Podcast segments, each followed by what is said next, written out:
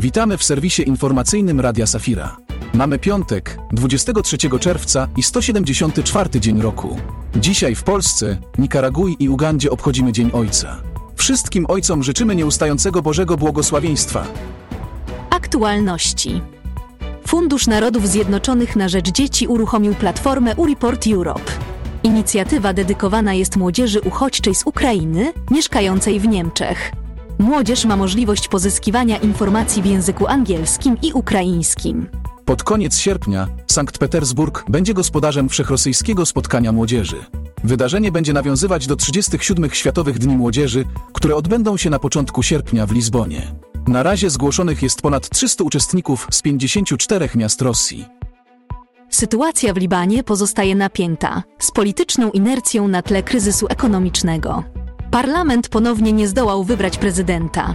W obliczu panującej inflacji i pogarszającej się sytuacji życiowej mieszkańców, kardynał Behara Butrous Rai potępił polityczne rozgrywki partyjnych ugrupowań. Arcybiskup Ettore Balestrero został mianowany przez papieża Franciszka stałym obserwatorem stolicy apostolskiej przy instytucjach ONZ w Genewie. Arcybiskup pełnił do tej pory funkcję nuncjusza apostolskiego w Demokratycznej Republice Konga. Światowa Federacja Luterańska działa na rzecz poprawy warunków życia uchodźców w wielu krajach, w tym w obozie dla uchodźców w Kakumie w Kenii.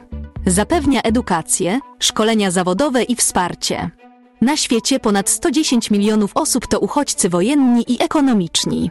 Trwają zapisy na 36. Saletyńskie Spotkanie Młodych w Sanktuarium w Dębowcu.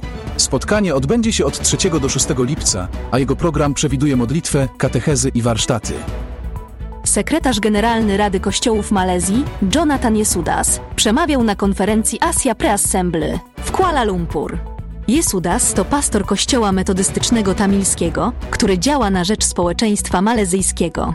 Chrześcijanie stanowią tam ponad 9% populacji. Większość obywateli wyznaje islam. Na rynku wydawniczym pojawiła się ciekawa pozycja. Michał Bondyra opublikował książkę Męskim Okiem. Porusza w niej temat kryzysu męskości i roli ojca w rodzinie. Spotkanie z autorem odbyło się 21 czerwca w Centrum Medialnym Katolickiej Agencji Informacyjnej. W Pile Centrum Badawcze Luners poszukuje ochotników do symulowanych misji kosmicznych. Misje odbywają się na miejscowym lotnisku i są częścią projektu Miasto Piła z nową energią. Wiadomość z Mistrzostw Azji i Pacyfiku.